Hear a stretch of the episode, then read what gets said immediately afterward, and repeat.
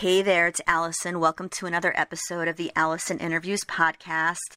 You know, I have to tell you that as much as I love interviewing people in entertainment, I really am just digging, getting to know different YouTubers and social media influencers who I find just from doing different searches on YouTube. I mean, now they have tremendous platforms that go across every social media platform, but I tend to find people on YouTube and I will follow their story for a while and just see if it really resonates with me and see if it's resonating with just millions of other people out there. And every now and then I find a jewel of a person and I get so excited because I'm like, oh my God, I want to share this person's story. I mean, these people have tremendous platforms, don't get me wrong, but I love just being one piece of being able to amplify their voice and amplify their story. Just so many different issues out there, everything from health to criminal justice reform to entertainment and the arts to mental health. I mean, you get the picture. It's really incredible. I love the learning and the teaching aspect of what I do. This next YouTuber who I'm interviewing today, her name is Jennifer Vaughan, and she is a suburban mom of three living in California. She is just such a rad chick. I don't know how else to put it. Like, she's just so cool. She's a surfer chick and she's a skateboarder and she's just really chill and laid back, but she has such a powerful voice. She was a single mom, just like me, and she happened to fall in love and date somebody who was HIV positive, and she didn't know, and he didn't know, and she did contract HIV. And I came across her YouTube channel. I don't even remember like what the circumstances were, but somehow it got into my algorithm and I watched this video of hers where she talked about her 16 HIV symptoms before she was ever diagnosed the video was so fascinating and it had i think well over a million views at the time and then i just started watching all of her videos because i was like wow you know she she didn't look and act like the typical prototype it just it was so human. It was so powerful. She just had this confidence that emanated from her being. And she really helped to humanize this disease that has really been like the boogeyman, right, in our culture since the 1980s. And I grew up as a kid of the 80s and the 90s, and I just remember being in college, and everybody was just so anxiety ridden over this disease because it was a time when you're in college, people want to live their life, they want to experiment, they want to do whatever. And it was just really something that was causing so much anxiety on college campuses and really everywhere in the world. You know, people thought of it as a death sentence, and it was something that really, really scared people. And I believe that it still does to this day. But getting to know Jennifer, it really helps to reshape the narrative of what HIV is, what it's not, and really what it's become nowadays, which is a manageable chronic illness. And I mean, let's be honest, who wants a chronic illness, right? Nobody. But so so many people in our population, whether it's heart disease, whether it's diabetes, whether it's cancer, whether it's lupus, thyroid issues. I mean, like I can go on and on and on, and I can go into a whole dissertation on diet and exercise and mental health, but that's a whole other story. But Jennifer Vaughan is really a living example of how you can live your best life and take something that could possibly really knock you out for the count and instead turn it into this powerful advocacy work. And she really is emerging as the new face of HIV advocacy and education. And it really is incredible to listen to her story and just discuss it with her and hear everything that she has to say. I've been rambling on for so much, so I'm going to go right into Jennifer Vaughan's interview. So, this is an in depth interview with HIV advocate Jennifer Vaughan. Enjoy.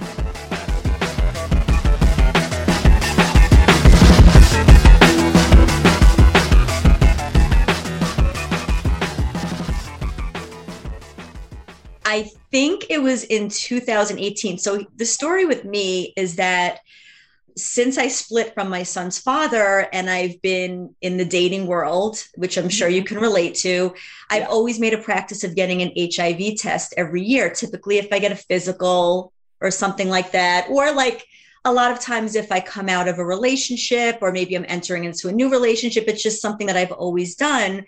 And it always comes with a little bit of anxiety. And I remember in, I think it was 2018, I had just come out of a situation and I decided to take a test.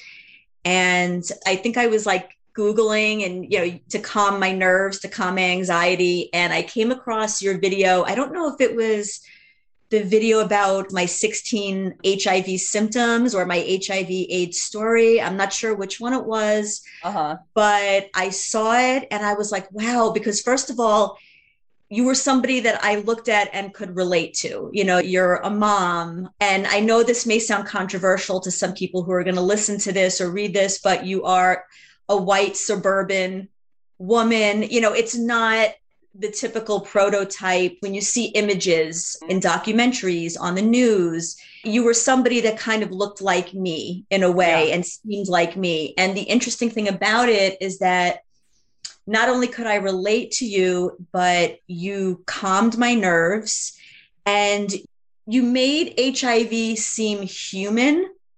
And not only did you make it seem human, all I saw was this really empowered human being, if, if that makes any sense. Yeah, that's awesome. And then I felt like I kind of released the anxiety and people may not quite get this, but if they watch your videos, they will. I was waiting for my results and I released the anxiety and I thought, whatever it is, it is. And I will live my life and be me no matter what the outcome, you know, and the outcome turned out in my favor. But I realized that the only difference between me and you is that the outcome turned out in my favor. Yeah. If yeah. that makes any sense. So, with yeah. that being said, I want to kind of let you explain to people that don't know about you how you wound up posting videos on YouTube and going so public with your HIV status and becoming just this incredible advocate for HIV. Well, it wasn't planned, that is for sure. I was diagnosed in February of 2016, the day after Valentine's Day. I'd been very sick didn't know what was wrong with me. I'd been in a relationship with somebody for a year and I really thought that I had a parasite in me from the ocean. I was like, that's got to be what it is. They tested me for lupus and meningitis and a lot of, I don't even know if they can test for cancer. All I know is they took a lot of blood. So I got the diagnosis within three hours. I tested positive for the antibody. Of course, they had to ask me if I would be okay for testing for HIV. And when he asked me that, I just was like, it just went in one ear and out the other. Yes, of course, test me for everything. I'm sick. Like there's something wrong. I'm getting worse. Because at this point, I had night sweats, I had the fever, I had thrush in my mouth, although I didn't even understand that that was thrush and they didn't know it was thrush because I actually had AIDS at that point, but didn't know. And so, yeah, I had AIDS. I didn't even know it. So I got the diagnosis of the antibody test about three hours later. And of course, this was like being hit in the gut. You're already sick and how to like somehow mentally take this diagnosis in when you're already physically ill was like it was I didn't even know what to do but just lay there and be numb. I mean, it was the worst. And then he got off the phone with me and I'm left with no information, nothing, just that I am now tested positive for the antibody and my boyfriend at the time, he thought that possibly he had given it to me. And you know he tested the next day and he was negative which says a lot about female transmission because we'd been together for an entire year while i've had this the whole time never using condoms and he was negative. So it wasn't a surprise to me though because st- statistically i've always understood that women get it from bisexual men or men who share needles for drugs and i'm not wrong about that. Yeah. And that is controversial too. Like i get a lot of negativity from sometimes gay men sometimes women who have husbands are HIV positive and they say, I don't know what I'm talking about, but I'm like, I live this and I know tons of women who have gone through the same experience now. I know that now. So I move forward with this information, find out about five days later that my CD4 count is under 200. Anything under 200 is considered an AIDS diagnosis. Your CD4 is basically your immune system. So when right. you're a normal, healthy person, it's about 1500, can range anywhere from 800 to 1500 when you don't have an autoimmune disorder. So mine was under 200, mine was 84 which means I'm just more susceptible to opportunistic infections. And I had a viral load of 507,000, which to me just sounded like the most disgusting yeah. I'm, I'm vile. Like, my God, I've got this disgusting virus in me. Like, like I'm it's just oozing everywhere. And it's just, Head yeah, you're, toe. yeah, like how am I a wholesome single mother anymore? Like that's gone. I'm disgusting. Like clearly, obviously, yeah. I did something wrong to get this, or else it wouldn't be in me. I mean, it was everything I knew about myself until that diagnosis was out the window. It was like, I'm a new person. This is something now I have to go from the Jennifer Vaughan I used to be to this new person who has this HIV label, which is, I never had expected that at all. So,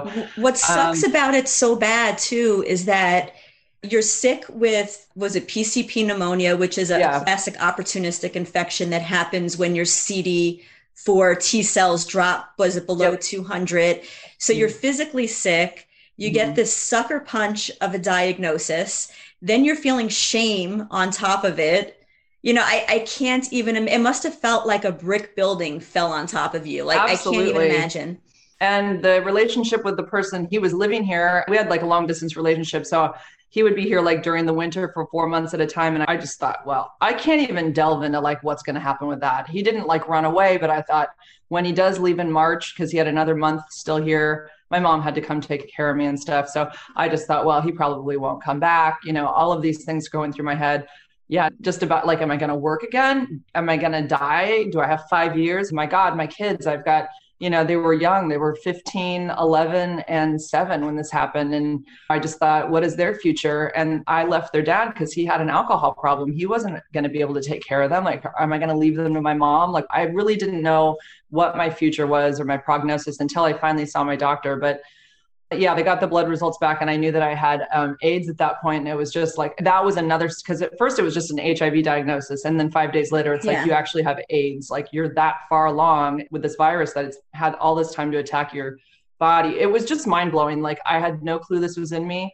All of those, you know, I grew up in the 80s, so now it's like now I have this common link to all these men who died in the 80s to Pedro Zamora, who I watched faithfully. Yes, Ryan on the White. real world. Mm-hmm. Oh my God, Ryan White. And yeah, I'm connected to his mom through Facebook now. I interviewed Judd from the real world. yes, I listened to that. Later, but yeah. Yeah, it's amazing. But uh, so yeah, so but obviously none of that I knew was going to be in my future. So I'm just living with this new, you know, realization that I've got this. And so what happened was, is I just, I, you know, I went on treatment for the pneumonia. They have to treat the opportunistic infection first. They don't even start with your ARV. So it's just they've got to get that infection under control first. So that's an antibiotic. So there was some, there was a lot of uh, red tape getting the right medication. So I went about probably four days without the right antibiotic, which meant I was not getting better. I was getting worse. So there was moments during that weekend while I was waiting for the correct medication, which is a crazy story. It came from the at home nurse that came to visit me. Basically, it wasn't covered under my insurance. It's called Mepron. And uh, she was working at the county and she said, I have this in my office from a non compliant patient. As soon as I can get into my office, because it's a county office, she couldn't get in there during the weekend. She said, I will run into your house. And so she brought it to me by 4 p.m. on Monday, but I had gone basically Thursday, Friday, Saturday, Sunday without the right medication. So the pneumonia, pneumonia, was just getting worse and worse. Okay. So finally, when I got that medication, I mean, it was like a switch. I felt a 5% difference. I felt a 7% going in the right direction. So every time I took it every 12 hours, it was like, I couldn't wait to take it again because I was feeling a little bit more better. I mean, I was, you know, when you have the flu and you don't want to get out of bed and you're that sick and just even getting up to go to the bathroom is a difficult. That was my life mm-hmm. for at least three weeks, maybe even four. But so I'm starting to get better. I'm walking my dog maybe after like three weeks of being on the couch. And I'm just thinking, you know, wow, like this is it. This is who I am now. And I remember walking him and having this realization that I don't know anybody else who has this. When I've looked up videos on YouTube, when I had the, uh, the time to look at them, it was people who were really angry talking about this person gave it to me and why they were so mad at them. And it was mostly I was gay men. There was nobody that related to me. So what I did first is 3 weeks after my diagnosis, I had written on Facebook. I only had about 300 people on Facebook at the time and I decided to I asked my boyfriend at the time. I said, "You know, would you mind if I just shared what actually is going on because they knew I had pneumonia, but I didn't share what kind because I had, I don't know why, I posted something on Facebook about that I was really not feeling well. And then I kind of just went radio silent. And so people had written to me and said, What are you okay? And then I was like, yeah, I have pneumonia, but I'm like, and I didn't tell the real stories. The later. 300 people that you had on your Facebook, I'm assuming these were like friends, family, acquaintances. Just friends and family, high school friends. I mean, were you scared? Like, okay, once I post this, all these people I grew up with, all these friends, all these family members, like mm-hmm. everybody's going to know that I'm HIV positive. Mm-hmm. The cat's out of the bag. How did you feel about posting that? Well, I did it right up. So my boyfriend at the time was driving back to Montreal, and I, as soon as he was gone, I think I did it that same day. I wrote it out and I looked at it and I read it and it's been posted again, my whole thing that I wrote. And I put some pictures of like when I was really sick and like pictures of what kind of like what I live now. I explained CD4 counts and viral loads and how I'm doing now. And I want everyone to know that I'm going to be okay and I'm going to live a long life. And this is what it is today. And I don't think people know this. And so part of me felt like, oh my gosh, okay, I'm going to educate people. I'm also going to shock a lot of people. But I think I told too many people in my life at that point because I had AIDS and I thought it was so absurd. You know, I told a neighbor, I told all my friends, my whole family knew. So it was like, I thought, well, they all know. And I didn't want people talking about me within the community. I work for the school district. It's a tight knit community where I live. And I just didn't want people talking behind my back. So I thought, I'm going to just put it out there and say, hey, if you have any questions, just come to me. I, am not afraid to answer questions. So I, I was shaking before I hit that yeah. post. And I sat there on my couch till one in the morning answering people the most amazing supportive comments. But of course this is friends and family so. Yeah. So it went really well. And then i just as time went on and i got better when i was better mentally uh, or physically i felt better mentally. That it just went hand in hand. So as I, thought i was going to be sick i'm like now I, this is like you're being punished and you're going to be sick and that's going to be your new life. And the medication is going to be really hard on you and you're going to be sick from that too because this is what you get for having this. And you know what happened? I wasn't sick. Mm-hmm. i became normal again and i was like holy moly people don't know this. You can come back from having aids and you can actually be okay. That's so what's so I, important. That's what's really important that in case people listen to this they watch this they read this that i don't know if it's common knowledge out there that you can actually, the condition can deteriorate to the point where you have an AIDS diagnosis and you can get on the right medication and actually make a full recovery. Totally, totally. My yeah. CD4 count is now 500, which is, it's not, it's maybe a little bit lower than what a normal range is. My doctor's not worried. I'm never, ever sick. Never. Mm-hmm. I'm like, I'm totally healthy. So she's fine with the 500. And I am undetectable, meaning that 507,000 that was in one little drop of blood of viral particles is now zero. They can't even find it. I'm considered, it says not detected I look like I don't have HIV is basically mm-hmm. what it is. But it's called a latent reservoir. It's hidden in some cells where the medication just can't get into, but it's basically dormant. So I can't transmit it sexually. That's a big thing that I talk about in my advocacy. It's called U equals U, undetectable equals untransmittable. But back to this story. So about five months went by and in that time i had molded over um, a lot of people were starting youtube channels i was following a local skater here who was like a, probably like 19 20 years old and he was doing YouTube videos and I was really like fascinated by watching his progression. And you know he was showing stuff all around where he lived and I'm like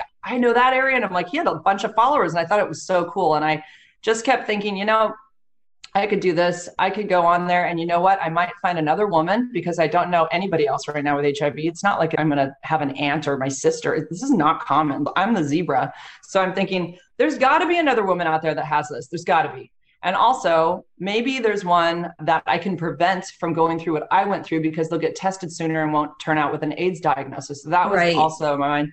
And I just wanted everyone to know that you can get this diagnosis and live a totally normal life. So all of those things were in mind and i was fascinated by youtube so and it was the only way to do a 30 minute video i needed a platform where i could talk for a while so i i put that first video out my hiv aids story and i you know I'm not going to lie. I knew I would stand out because I'm a white woman. And I knew if I put the title, I, I, mean, I definitely played with that for sure. I had a picture of myself sick and healthy. I don't know if that was my original thumbnail, but it is now. And, you know, I put it out there. This is my HIV AIDS story. Like, this chick has HIV and she had AIDS. Like, and I want you guys to all see what it looks like. I want you to see my face. I want you to understand that I'm not afraid of this. And so I put it out there, and man, within I don't even know, 10 days, my first female uh, woman with HIV contacted me from South Africa. And that blew my mind too. South Africa? Like, I live in California. I don't know people across the world. And her name's Catherine. She's been interviewed on my podcast. And uh, I always call her my first wife. She was very, very ill. She was in the hospital with TB. She had a very low CD4 count and she had just been diagnosed. And in my podcast, she realized it came from a rape that had happened 13 years prior. So oh she was just now getting the diagnosis. So 13 years, she is pretty sure she had it all that time. Mm-hmm. And you know, she was putting the puzzle pieces together. But anyways, what happened was is during the next, I'd say probably five months, I ended up with about 15 women from all over. One from Nairobi, one from LA. That was my third one. Brittany Ann, who's been on my videos, she's in North Carolina every one of them had HIV. None of them knew another woman. And I'm talking to all of them separately. And I'm starting to feel like, oh my God, these women all need to know each other. They have got, like, we all don't know anybody. So I started a support group. I asked them all if they would like to be in this private support group. And uh, they all said, oh my God, yes. And I'll never forget the moment that happened. I was right in this kitchen right over there when I invited everybody. And ugh, I get emotional every time I think about it All started communicating back and forth. And it was like, oh my gosh, Anne is talking to Catherine and Catherine's talking to Lacey. Oh my God. And Brittany Ann's talking. And just to see them like we all, because we feel so alone in this. It's not, you know, statistically, we're not high on the rankings of who gets HIV. Mm-hmm. because it's really physiologically how it's transmitted and who is high risk for it. So yeah, it was an amazing thing to like do that. So now I have about 250 women from all over the place who are. That's amazing. Group. Are any of them local to you in Northern California or? Yeah. Okay. Yeah, oh. I met one that was in San Francisco. We met and had coffee. Mm-hmm. There's another one in Pleasant or uh, Petaluma. But like that's it. Like there's not somebody right here in Santa Cruz that I know. You know, I mean, it's not that there isn't a woman around here, but maybe they just haven't found me through YouTube. But so yeah, that video put me on the map for sure. And then I did my 16 symptoms only because so many messages were coming in asking about my symptoms. It was nonstop on the comments from my first video. And I thought, I need to get all my paperwork from doctor's appointments and really like look at the last two and a half years because I did find out who it came from. And so it took me about 20 minutes after my diagnosis, honestly, to figure out who it was because I had been with somebody who was high risk, who had shared needles for drugs. He had a meth amphetamine problem. He was clean when we were together. He had tested in Long Beach. He was he did not think he had HIV because we talked about it because we obviously that's high risk. And anyways, he did have it. And right. you know, we were together for 8 months and then we broke up. He had lived here in this house. I actually had to kind of kick him out cuz he wasn't working and I'm a single mom and I was kind of it was too much. So, yeah, we lost contact. What happened was is he ended up testing about 3 months after we split and I just interviewed him. He's like just interviewed on my YouTube channel. I did it the interview Wednesday night. It was very cathartic for both of us, but right because we haven't had contact too much over the last five years. But he was diagnosed in uh, about three months after we split, and then you know like three weeks later they asked for names and numbers of anyone he may have exposed, and he gave well of course me because I was the most recent and he just, in his mind, you know, and you have to also realize that he still, he went back to drugs after we split. I think that he really, I've always kind of defended him because I know he gave my name and number. For whatever reason, they didn't call me and I never got the call. And some people will say, well, you should have been testing anyways. You can't hold him liable. And I never have. Mm-hmm. I mean, I am responsible for my own sexual health. I should have been testing, but I just didn't think like you know, you're kind of in denial. I don't know. I just never worried about HIV. So, yeah, it sounds like it wasn't really on your radar because mm-hmm. even when you were no. describing when you were really sick and they were testing you for a million different things, and you're like, yeah, sure, whatever, test me for everything, you know? Yeah, wasn't on my radar at all. It was somebody high risk. I mean, even when he was here, we talked yeah. about it. It just didn't seem possible. And when he was diagnosed, something in him felt that it was only within him. He just felt like I am a bad person. I did things that were high risk. I deserve this. And he says in the interview, Jen, I just didn't it almost i think he felt like it just couldn't be possible that he could yeah. which sounds naive and i understand that people will think that that is just irresponsible of him but i think he was in a psychologically he was starting to use again. When he got the diagnosis he totally started using again mm-hmm. and his mind was not thinking about who he might have given this to. It was just you know you're a selfish addict is what's happening. Yeah. And i think that's kind of where he went and he didn't think about it again. And you know, I think he said, I always kind of thought they contacted you, you tested, you were negative, and you went on with your life. He goes, I never heard from you again. Mm. I mean, he is hmm. somebody who ended up living in his car for a while. He was not, you know. So you would think like logic would dictate like you'd get right. that angry, crazy phone call.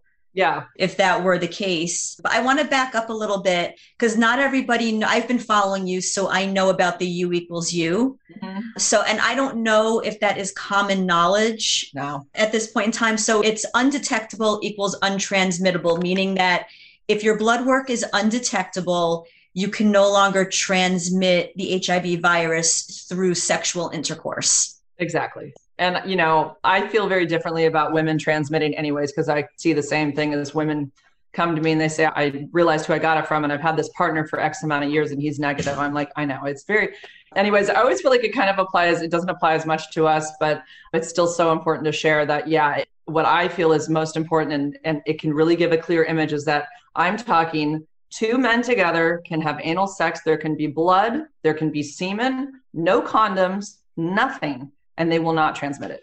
It's impossible. If the person so, who's positive is undetectable. Yep, they cannot. Now, has it. your infectious disease doctor said as much? Has your doctor said, yes, the studies show this? And it's funny because I found out about U equals U about 11 months after my diagnosis. Bruce Richman, who's the founder of the movement, not all the studies, there's five studies that support this finding.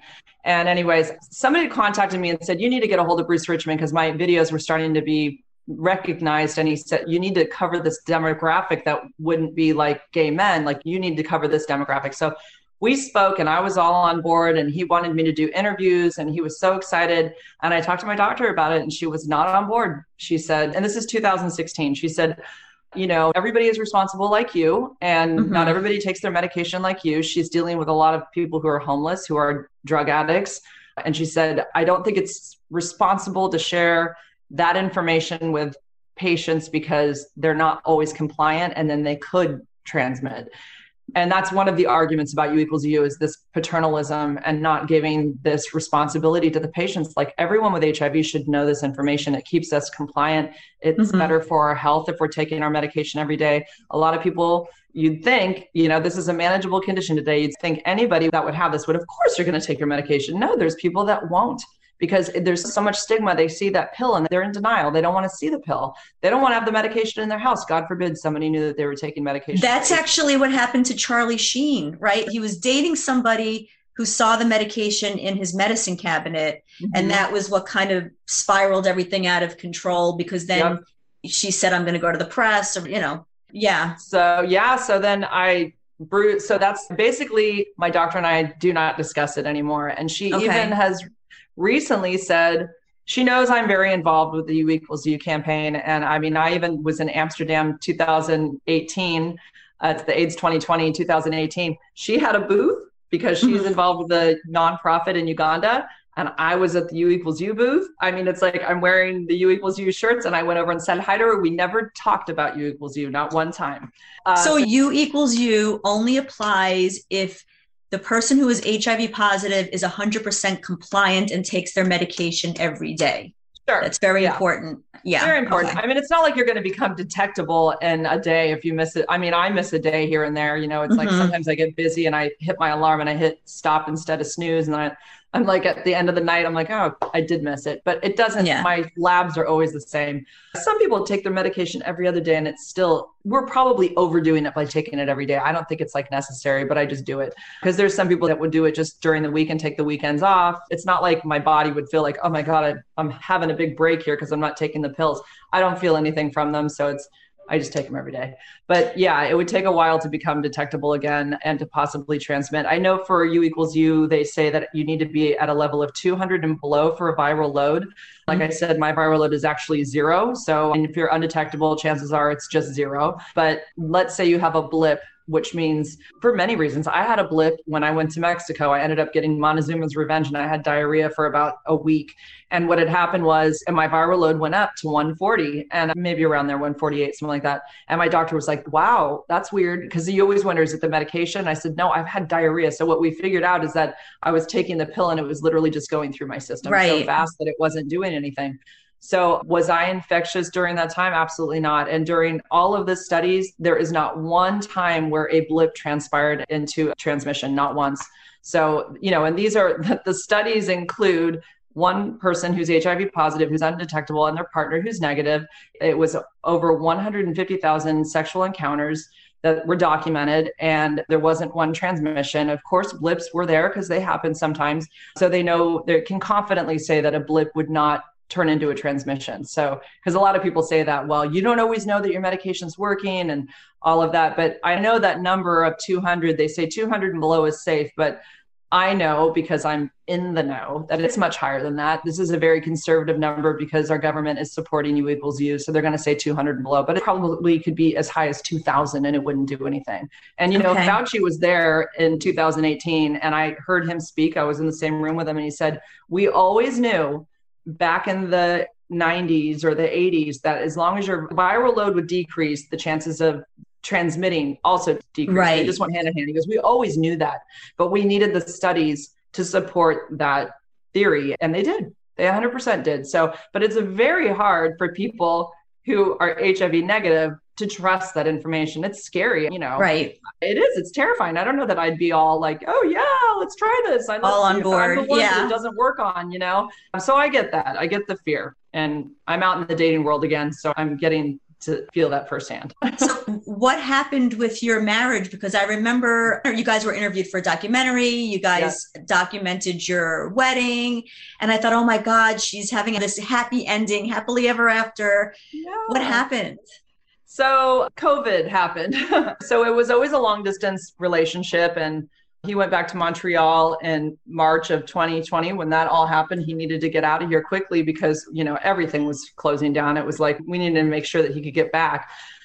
And then we were separated for eight months. And so during those eight months, I was unemployed and I was, you know, home with my kids and my animals and I was busy saving feral cats. I was just really, this shouldn't even matter, but this was kind of where my life was at the time. And he was home and he was running a business and I found out in November that there was an affair. And so I tried, he had an affair. So I tried very hard during the winter while he was here from 20 to 2021 to move forward with our relationship. But once he went back to Montreal in March of 2021, just this last March, I just couldn't do it anymore. So it was basically, you know, I couldn't trust anymore. The trust was all gone. And when you're in a long distance relationship, at times you need to have 100% trust, and that was broken. So I couldn't. And it was very hard to just, I've never had that happen to me before. So it was very hard to look at this person the same way. The love was not there like it used to be. So yeah, I ended the relationship in May and we are going through an amicable divorce right now. And I'm in the dating world for the first time with this diagnosis. So I just want to also share. So, your two highest viewed YouTube videos were mm-hmm. my HIV AIDS story and my 16 HIV symptoms, which I think have well over a million combined views. My HIV AIDS story and pictures has almost 4 million. And then wow. my, yeah. And then my 16 symptoms, I think is close to 2 million. Yeah. Okay. The HIV AIDS story and pictures was my little mini movie that I made myself, which took me five months. And he's in it, but he got a cease and desist order against me. He wanted it taken down after I ended everything with him. Okay. Which is really sad because that video helps so many people to see what HIV is. It's a, you know, it's a movie. I know it's kind of like maybe sort of cheesy, but I have music and I basically showed the journey of when I got the diag, kind of what was happening in my life before the diagnosis, what happened when the diagnosis happened, and how I came out on the other end with advocacy. I didn't ever expect that. And so the thought that he wanted this taken down was it was devastating. Short-sighted. Yeah. I knew what this meant to me and it was a sucker punch. So thankfully, ironically, somebody who follows me who lives probably not even 5 miles from him in Montreal, sweetheart girl, got a hold of me and said, I think you can edit that video without taking it down. And she goes, There's an option to blur a face out. And guess what I did? I spent five hours working because okay. there's transitions where the pictures flip. So I had to like really work on the blur following his face. And mm-hmm. I did it. I blurred them all out and my video is not being taken down. I mean, this is a huge victory for me because that video has helped so many people. And I shared on my Instagram story that this was happening to me, and people were losing their shit because they're like, Jennifer, I would have never known about you had I not seen that video. That video means everything to me. You know, these are right. people who are HIV positive, people that didn't know anything about HIV, people who have lost people to AIDS. Like, I know that it's educational. And so It was incredibly selfish as far as I'm concerned for him to ask for that to be taken down. So, but it was again just a way to, you know, he's unhappy with my decision to end. Right. This. So I can't believe it, but it's up and it's blurred. And as attorney, I, I don't know, I checked with him like three weeks ago and I haven't heard a thing since. I said, look, okay. I did this. And I said, and anytime I mention an Eric who happens to be the same name as the person who gave it to me. I know it's kind of crazy. So I was married to an Eric, and also the Eric who gave it to me is they're both Erics. Um, I said, if I mention an Eric or a boyfriend or a husband, that's not specifically referring to this person. So I will mm-hmm. never say his full name again, you know, and that he can't, I'm not going to take down a video that referred to a boyfriend. Are you kidding me? So I think at this point, everything's clear. I've removed everything else through my social media that shows any images, and I think we're good now. So okay. I can move forward. And it's fine. He's not in my life now, and it is a past story and I'm okay with removing anything that really had to do with him. So I'm moving okay. forward. Yeah. Firstly, I want to thank Athletic Greens for sponsoring this podcast. Athletic Greens has a product called AG1 that I have been using literally every morning. When I start my morning with AG1 drink first thing before my coffee or my morning smoothie, it's a whole different ballgame. So I wake up in the morning. As soon as I get down to the kitchen, I put in a scoop of AG1 into my water. I stir it up. I drink it down. It's a few seconds out of my morning and I just feel so much more energetic than I did before. I get 75 high quality vitamins, minerals, whole food food sourced ingredients, probiotics, and adaptogens all in one drink. I feel like I'm starting my day on the right foot. And it's a good feeling to know that you're starting your day by being kind to yourself. Athletic Greens has over 7,000 five star reviews. It's recommended by professional athletes, and I respect their company values. Athletic Greens is a climate neutral certified company. They also stay on the cutting edge of nutritional research, which is super important to me. AG1 one is the single greatest thing you can do for your body in under 60 seconds. And to make it easy, Athletic Greens is going to give you a free one year supply of immune supporting vitamin D and five free travel packs with your first purchase.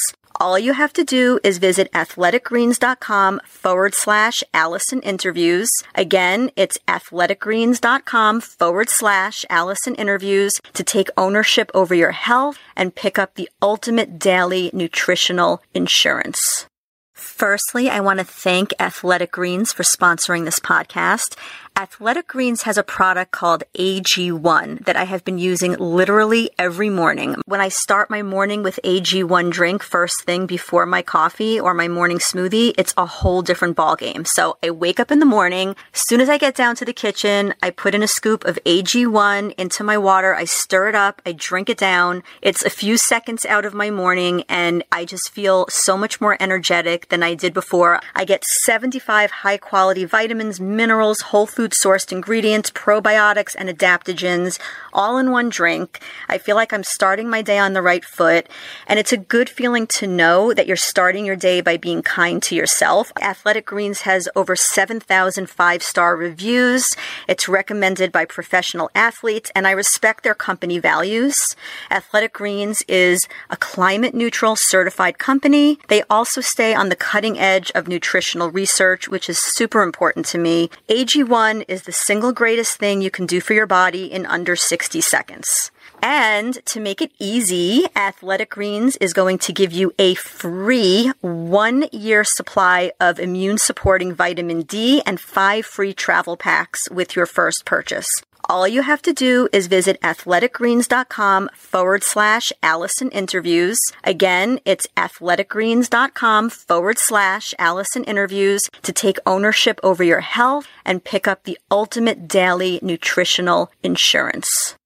I think it's also so awesome that you show you know, I've seen videos and pictures of you skateboarding, surfing, just doing all these amazing things. And I mm-hmm. think that just that imagery in and of itself is so inspiring to people because, again, I don't think that people, when people think of HIV, they don't think of somebody who is thriving, working in education, raising three kids, going surfing, going skateboarding, traveling, doing advocacy work, doing all these amazing things. And I think apart from just the things that you say, you're a living example, which is what I yeah. think is so incredible. Thank and just like amazing. Really like I was learning all of these things kind of prior to my diagnosis because actually the person that I was married to is the one who got me into all three of those things. Mhm. And so I was like, I remember having this epiphany at the skate park going, you know, people like are going to be shocked that I look healthy. I said, I want to look my best. I want to try to look as pretty as I can. And I want to show that a woman who's like over 45 who has HIV can do all these things. I wanted to like put that out there for sure to have everyone be confused by it. Like, what? what? What? So I was, I'm, believe me, I was aware of that. And I've played that up as much as I can just because I just want to do everything I can to like make people take a double take and be like, I didn't know that that was like even possible, you know? And so, yeah, it's been super fun sharing all of that stuff and having people look at HIV totally differently. I for sure never looked at HIV in a positive way before I was diagnosed. Right. Of course, I thought it was this disgusting virus that, but really all it is is just another damn virus. We all have viruses living within us right now. All of us do. We have millions of viruses, and this one just happens to attack your immune system. That's all it is. And there's medication. I take a dumb pill every day to keep it controlled. It's just how it's contracted. So people think Yeah. that it's dirty because it's either through needle use, a blood transfusion, which doesn't happen anymore. You know, of course, mothers can give it to their children if they don't have a medication through nursing or through childbirth. It doesn't happen in the womb typically. It's the birthing process. But Okay. or sex. And so, of course, sex, you know, Uh, God forbid, we're humans. Like we have, there are STDs. This is like life or STIs, they call them now. I mean, you know, most people have herpes. I mean, God forbid you have herpes. It's a freaking skin irritation. Who cares?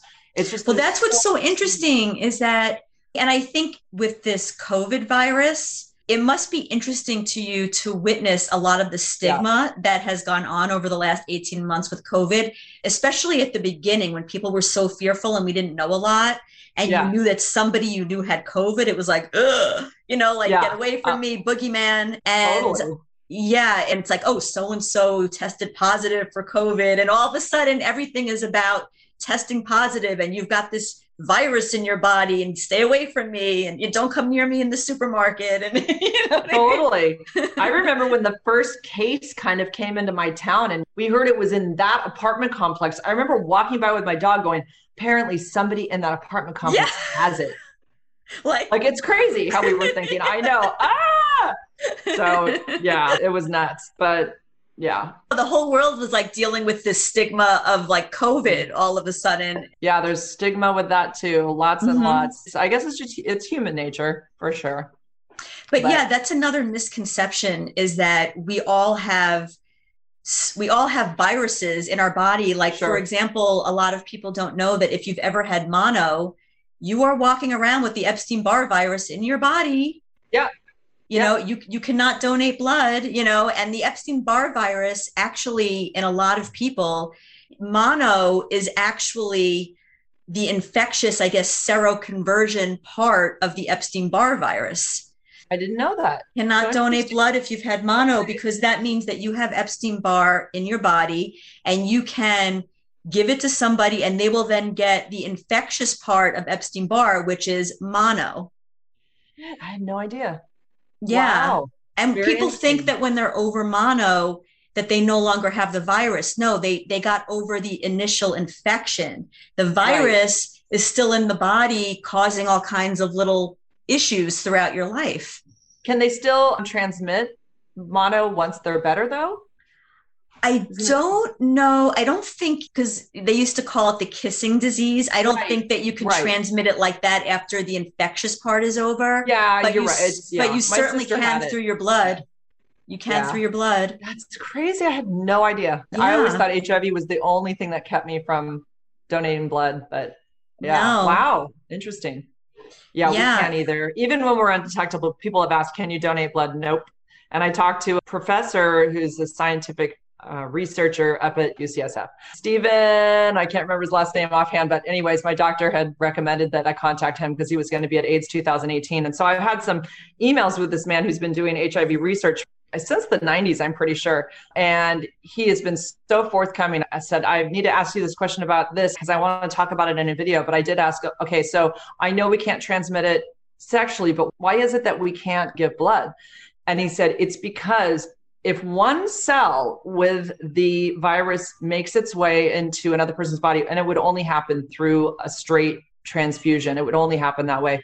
He said it's like a Trojan horse. It would take off and it would just do its thing. But right. with, with sex, it's totally different. Like it's hard to understand, but like the HIV virus is not flowing through my free flowing blood. It's not. It doesn't even detect it. It can't find it. It is literally hidden in a cell that is basically not going to do anything. It can't be transmitted sexually. I can't explain why physiologically, but it is impossible. But for mm-hmm. blood going in from one person to another, that risk is still there. And they could never say that it's okay for me to give blood.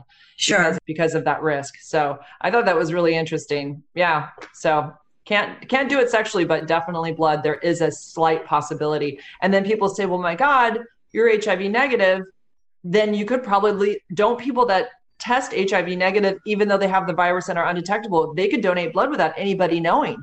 I said no, because they always test, and you can look on the CDC website, they test for HIV with the antibody test. So I'll always mm-hmm. have the mm-hmm. antibody because my body fought off HIV. So basically, right. it's tested with the antibody tests. They look for the antibody. So right. And I think it's so good to demystify all of this because even if you bring it back to the COVID situation, if you had COVID, you now have COVID antibodies. If you've gotten vaccinated, you now have COVID antibodies. Yeah. But it doesn't mean that you are walking around sick or contagious or anything like that. The mm-hmm. antibodies simply mean that your body was exposed to this and now has an army uh, kind of is prepped or semi prepped yep. to, to exactly. be able to recognize it should it encounter it again. That exactly. kind of a thing. Yeah. Exactly. Yeah, and some people who have HIV actually can fight it off. They're called elite controllers, and they're not that common, but there are people that their viral load just doesn't seem to really go anywhere. They kind of stay in a low 1,000 or 3,000. I know somebody that's in my group who kind of stayed at 3,000 for a couple years. They would keep checking. The old protocol was wait until it gets up to a certain viral load before you start medication. But now today they just say that the new protocol is you start treatment right away, regardless. They don't play with that anymore. But yeah, there are people that actually have controlled it. Of course, people from the 80s. I know plenty of long term survivors who did not have any treatment and they're still here today. Like they it's had amazing. years and years without the right kind of treatment. And somehow they got through it. They were always told they were going to die. Basically, when you got that diagnosis, it was a death sentence back in the 80s. Right. You got two years to live and especially if you started coughing like that's it you know it, it, two years i mean gosh when i was diagnosed they told me if i had had it back then i would have been given two to three months to live at the point i was at. I was like that close like it wouldn't have lasted a whole lot longer. The way i felt though i felt like i wasn't going to make it through that weekend. Honestly i was like every time i went to sleep i thought am i going to wake up? I'm, am i going to die in my sleep? I could barely breathe. It was awful. Wow. and i almost did go to the hospital. I was on that borderline of is it better just to stay at home and be in my own house and not be around other sick people and get any more other infections or mm-hmm. you know, i don't know passing? You know i just passed getting through. I almost went to the hospital but the person i got it from did go to the hospital. He had pcp pneumonia also and uh, he spent about three days in the hospital trying to get better. So yeah he had aids also. Yeah it's crazy and now, like I said, I just interviewed him and I'm really proud of the interview because it, we reconnected two weeks ago. It wasn't anything I felt I could do while I was with this other person in a relationship. It wouldn't have felt respectful, but I've reconnected with the person that I got it from. And he's, you know, it's kind of crazy. We're connected by this infection now. I mean, we, we were joking about it. We joke about it. The infection connection. yeah, you know, I'm the Vaughan Vector. And he's like showing, I mean, what else can we do at this point? You know, it wasn't intentional and we're both going to be fine. We're going to live long lives. The most we can do is try to show that we could be light about it and we don't have to have this negativity towards this virus. You know what it all does? All that negativity and all that, it just gives the virus more power. You know, people mm-hmm. not talking about it gives the virus more power. It's really a fine line. I know there's a lot of people like it doesn't make sense for them to share that they have it because, you know, it's really they could lose their job. Honestly, you know, employers will find other ways to remove an employee if they find out they have it because they don't understand it. Your situation is interesting. I wanted to ask you about this. You've been a substitute teacher for quite some time. Are you still doing that or are you doing something else? Oh, yeah. Now? 13 years, and I'm actually an after school supervisor at an elementary school. So I'm there about three to four days a week as like their principal. So that's like I have a decent role there, you know, and I have HIV and most people know it. So, do they know about your advocacy work? It's pretty public. Okay, so you've been able to do all this public advocacy work and still and get all of this support from your employer. Is that a unique situation or is that something that's pretty common for other people that are HIV positive, do you think? I think most people, the majority of people who are HIV positive, do not share their diagnosis with anybody. I'd say it's very rare for anybody to be sharing it with their employer. So I think my situation is unique for sure, but I've had nothing but support. I mean, I work for different schools all the time. I bounce around because I substitute at different schools. So I can't tell you how many people know about it. It's not like I go into the office and said, "Hi, I'm here for the kinder job," and oh, I have HIV too, just so you know. Like I, that'll never come up. But if people find me through Facebook, they'll know, you know. Mm-hmm. And I I've worked at the school that I do the after school program at. All of my kids have gone through that school and they know, the principal knows. We've never had a conversation about it. Well, yeah, I was going to Washington, D.C. to USCA when I was subbing for him. And, I, you know, he knew what I was doing. I said, I'm doing this advocacy and he understood, but it's never affected my job. And I remember the at home nurse, I was saying to her, well, what if they get freaked out that I have this and they would fire me? And she says, well, you'd have a lawsuit on your hands. She says, it's illegal. They cannot fire you for this. Mm-hmm. You're, you're at zero risk of or threat to anybody. And I remember funny when I was first diagnosed, just talking about it on Facebook, and one of my neighbors had written and said, you know, as long as I'm sure you're just really safe if kids had like um, scrape and you were the one to change the band aid, it was like, that's crazy thinking. Like, they're the ones bleeding. Yeah. yes. And I remember thinking, what is, she? I'm like, and I'm wrapping this around my brain going, wow, this is how people are going to think of me now. And I'm like, this is an impossible. Let's say, let's say I had a cut at the same time this is not how it's transmitted through touching hands or me touching my blood on someone's arm. Like, this is not how it's transmitted. It's not transmitted through hands. This is not transmitted through blood flying through the air and landing in someone's mouth. That's not how it's transmitted. The, the virus is incredibly weak. It dies the second oxygen hits it, it dies. It takes a very special set of mm-hmm. circumstances for it to go from one person's body to another. And I'll tell you, I was with this person for eight months. And my seroconversion, I know when I seroconverted, it was like two weeks after he left, which means I got it at the very end. And he was somebody who had it the whole time. I was exposed to him for eight months. I didn't get it till the very end of our relationship. It's very hard to transmit. You kind of have to go out of your way. Yeah, like, and to... I, I even laughed in the interview. I'm like, damn, what were we doing that last week? Like, I think we were kind of like not getting along, but clearly we had sex. Um, I don't know. Did we do something extra special? I don't know. But uh, yeah, I got it that week for sure. I just, I know it because I didn't have any other symptoms while he was there. Two weeks after he left, I had this really bad esophageal pain, like kind of where I felt like where my esophagus meets my stomach. And at the same exact time, I had a horrific headache for four days that I just could not explain. So, okay. like, looking back, there was nothing prior to that, nothing. So I'm like, that had to have been it, you know? And so, like, I always say to people, I was exposed through the most risky sex possible, risky sex, that doesn't sound right, with somebody who had a detectable viral load. And I was, you know, the receiver. Mm-hmm. I'll be honest about it. We had anal sex too. That is the riskiest sex. So we were doing that on a regular basis as well. And I still didn't get it until the very end of the relationship. So okay. that kind of shows people like, but it doesn't mean it can't happen the first time. It can, you know, right. it definitely can. But it just shows that it's not this like super easy thing to get, you know. And okay. they even say on the CDC says the chance of a woman getting it from a man who's HIV positive is like one out of 1,250 exposures is the possibility. And for a woman to transmit to a man, they say it's one out of 2,500 exposures. And I'm like, who the hell's even had 2,500 sexual sex 2,500 times? That's a lot of sex, you know. So I, I always think that's kind of funny, but I do get hetero men that freak out on a constant basis and they just think like there's this possibility because they were with a sex worker. And I've got all my reasons for believing why that's still very low risk.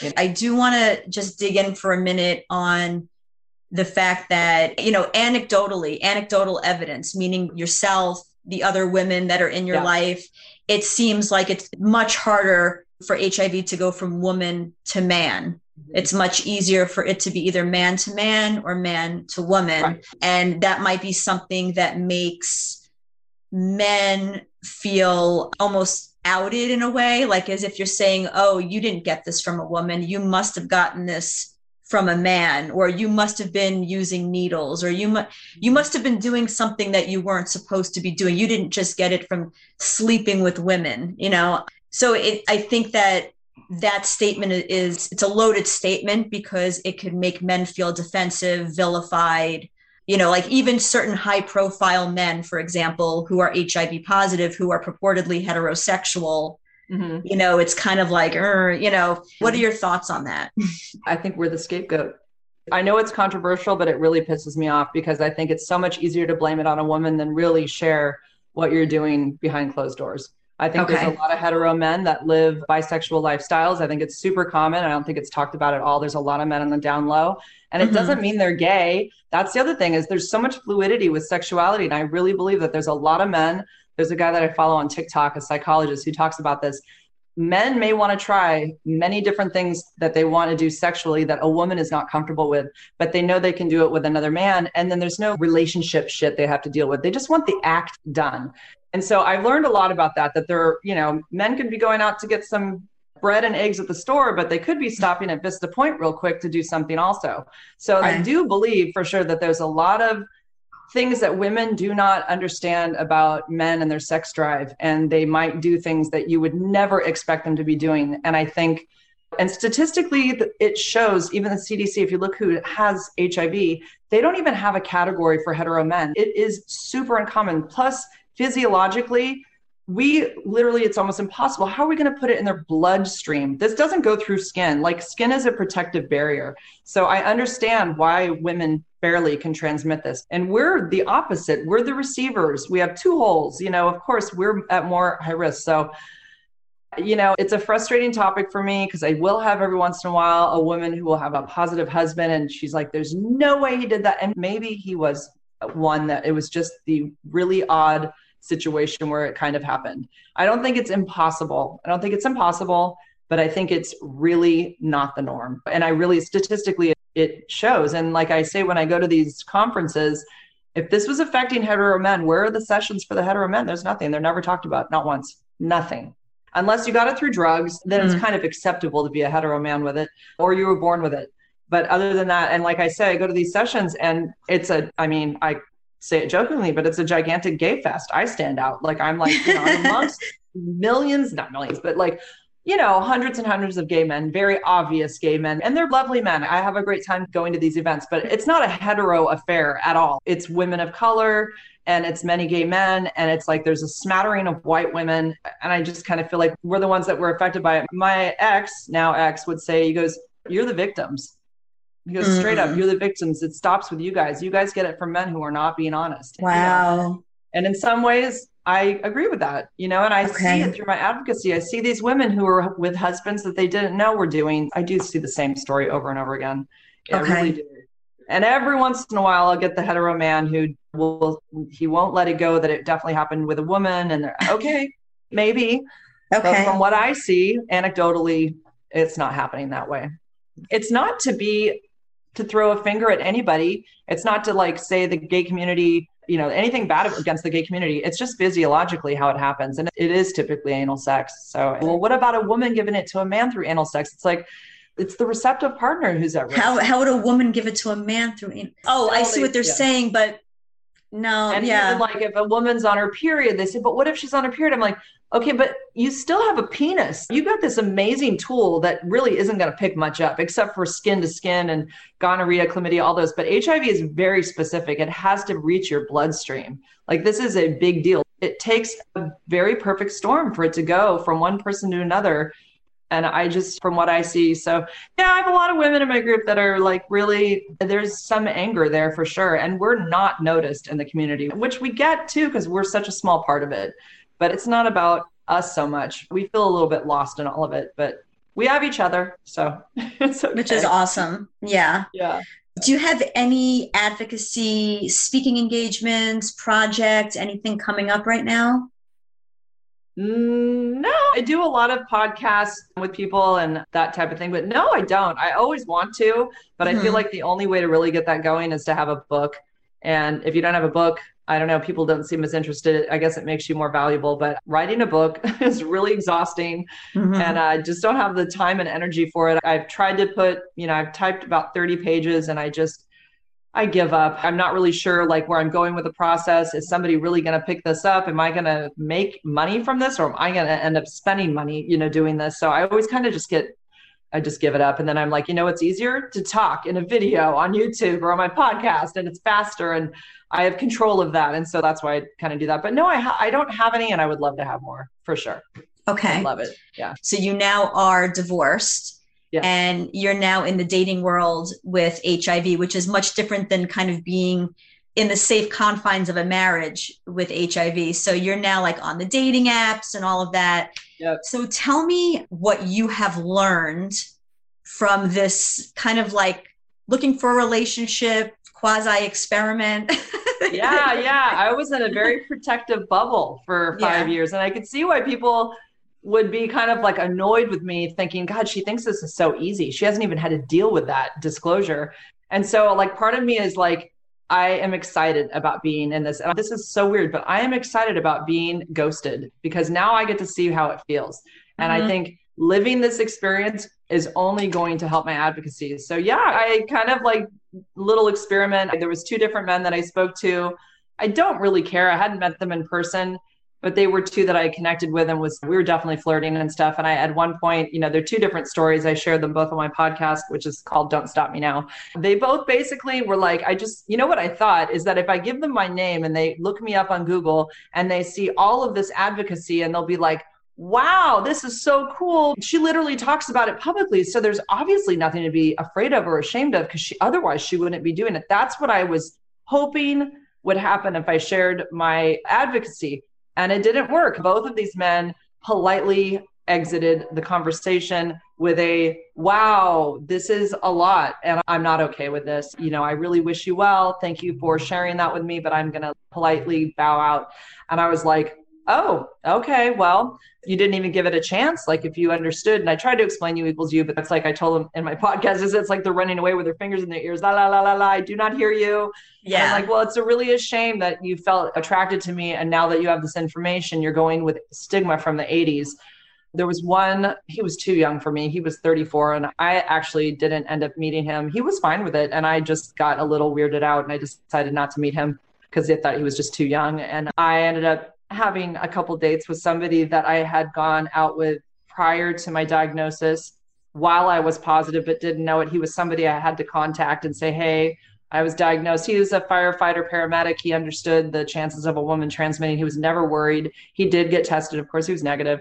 So we had a couple of dates that he didn't care about my diagnosis. So yeah, he's somebody that I actually did have sex with twice, but we're not, I don't know, for whatever reason, he's a little flaky. So I have a date tonight with somebody uh, who does not know my diagnosis. We went surfing about two weeks ago and we're meeting for a drink tonight. And I won't share anything unless I feel like this could go a step further. Of course, you know, I'm not going to not say something because I technically I don't have to. In the state of California, if I'm undetectable, I don't have to say anything, but it's all over my social media. So, of course, I'm going to say something. But no, I'm not going to say anything unless it seems like there might be something that could go further. Right now, I think it's yeah. very friend friend zony, so I'm not going to say anything yet. So that's what's so interesting too because I was thinking about this and I'm like when you're on a dating app people don't necessarily have a vested interest in you, right? You're just like a picture and a few pieces of dialogue on an app. And it's so easy to just be like unmatched, da, da, da, you know, I don't know you, you don't know me, like whatever. Yep. Yep. So then it's almost like that's not the right time to disclose something like that. But then if you were to disclose it on a first date, you don't know how that person's going to react. And who knows if it's even going to be a safe situation. And then I was thinking, I'm like, if I were in those shoes, I think the way I would handle it is I would tell whoever I was speaking to that it was important to me to build a friendship before anything becoming romantic. And I would wait until a solid friendship was created. And then I would say that because then I feel like they they know me as like a full holistic totally. human being. Totally. They have you know what I'm saying? first now. Yeah. The it didn't work telling somebody ahead of time. I really thought it was going to go over well. It did not. And I thought, you know, and so now I'm realizing what they took in their mind is they're like, I'm on Tinder mm-hmm. and I just found the dirtiest girl on Tinder. And oh my God, I've got to run the other way. She's got HIV. Holy shit, this app is what everybody says. It's like the whores are on here. So that's, of course, how I realize wow. now that that's what they've thought. They're like, I got the dirtiest of all the dirty girls on here. She's got HIV. So, which, like, by yeah. the way, how fucked up is that word, dirty? I know. That's awful. Super awful. Yeah. Like yeah. I've done a video on like what's happening in my body. So most people think it's HIV when literally it's this big and it's mm-hmm. nowhere even in my bloodstream. So it's crazy to I know people still think it's surging throughout my body, but it's really not. So then yeah, this other person, I don't know how he'll take it if I end up telling him. He's really nice and level-headed but um, yeah it's a bomb to have to drop on somebody like hey i got to tell you but i would really prefer that somebody gets to know me better. We surf together. He can see i'm healthy. I know how to surf. You know we had a great time. And you know we've had a good time going back and forth talking you know every couple days. And he knows i'm a mother of three. I just need him to see me as a human first. As a human then, first yeah. Yeah yeah. And then if he's okay and he sees like it might be confusing at first. I keep thinking, what's the best way to share this? Say, you know, there's something I've got to share with you that's going to probably scare you. And I'm glad that you know me more now, but I need to share a little something about you that honestly will not affect you at all. But you need to understand that there's something that comes with me. And the other part is that it's not just my diagnosis. I advocate for it. So, like, if you want to be in a relationship with me, your mom might see my advocacy and your kids might see it and the people you work with might now you're associated with a girl with hiv and that could affect you.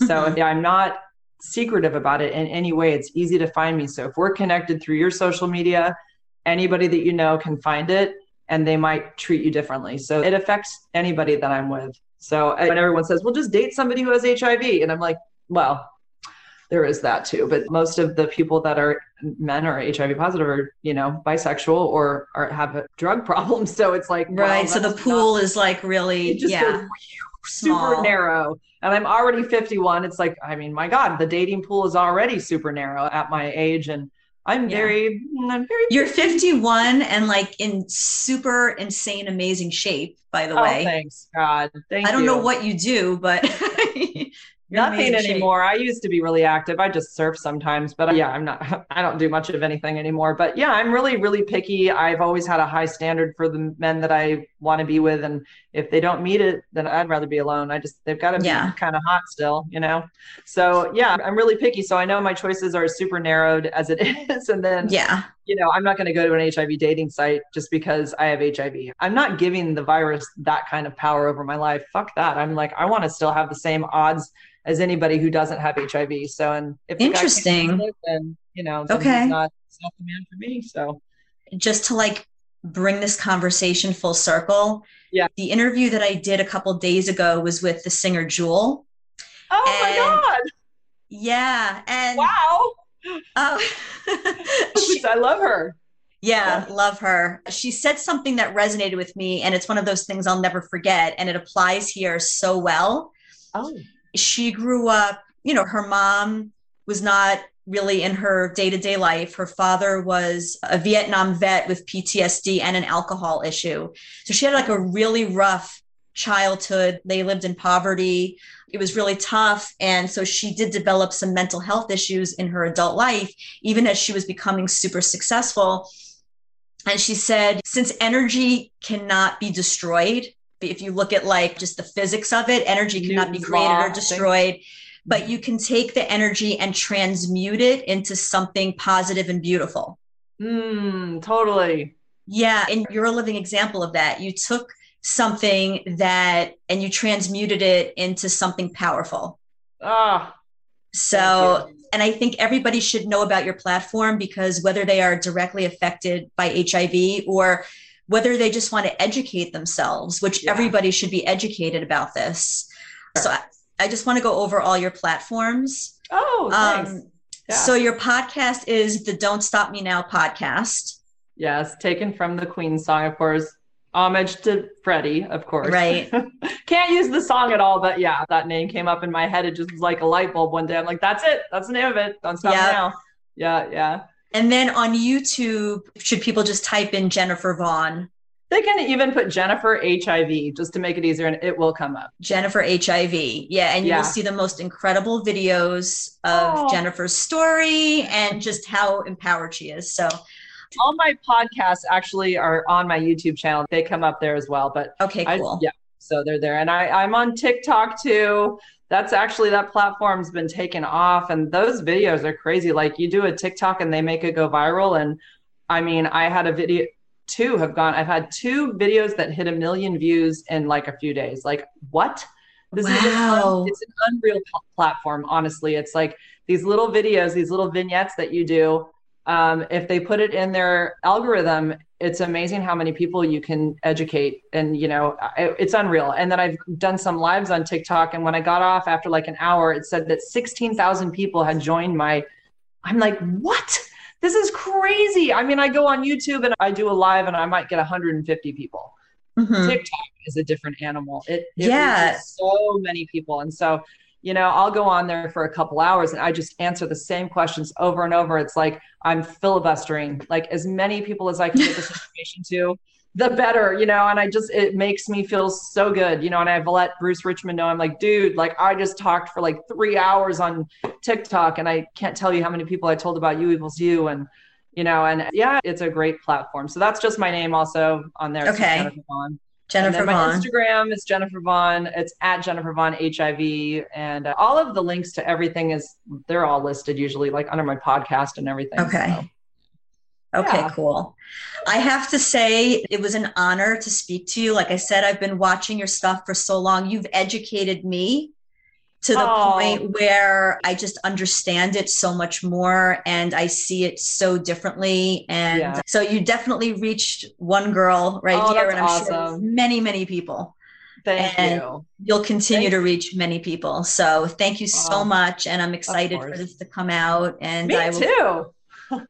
yeah, thank you so much for reaching out to me. I really appreciate it. Yeah, Of I always try to do as many of these as I can. Thank you for um, working with my schedule too. Yeah, Yes, absolutely. It was worth it.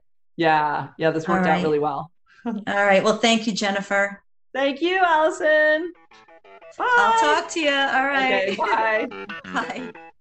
Okay, so what did you guys think? I really, really hope that you listened to this interview with Jennifer with an open heart, an open mind, and really wanting to educate yourself, wanting to put stigma aside and hear good information, accurate information, and really take in her story because you know what? It's a human story.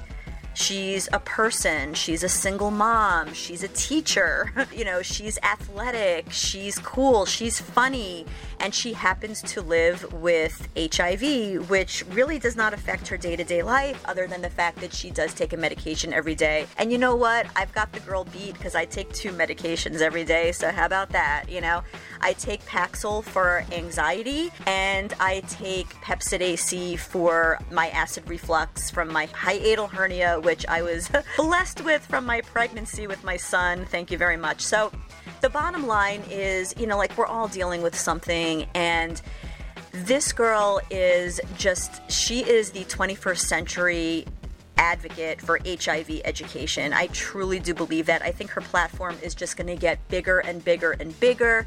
She does speaking engagements all over the world. Her YouTube has really blown up. Her TikTok is blowing up. And her podcast, Don't Stop Me Now, please look for it on YouTube, Apple Podcasts, Spotify, wherever you get your podcast. She does incredible interviews. The girl really gives me a run for my money.